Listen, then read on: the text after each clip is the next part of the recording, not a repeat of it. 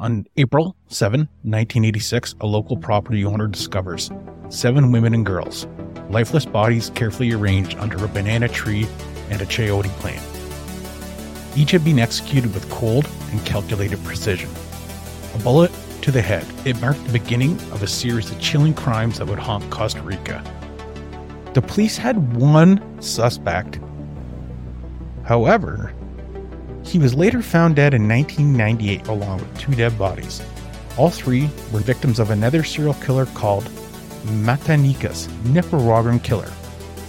If you want to hear more, click the link in the bio.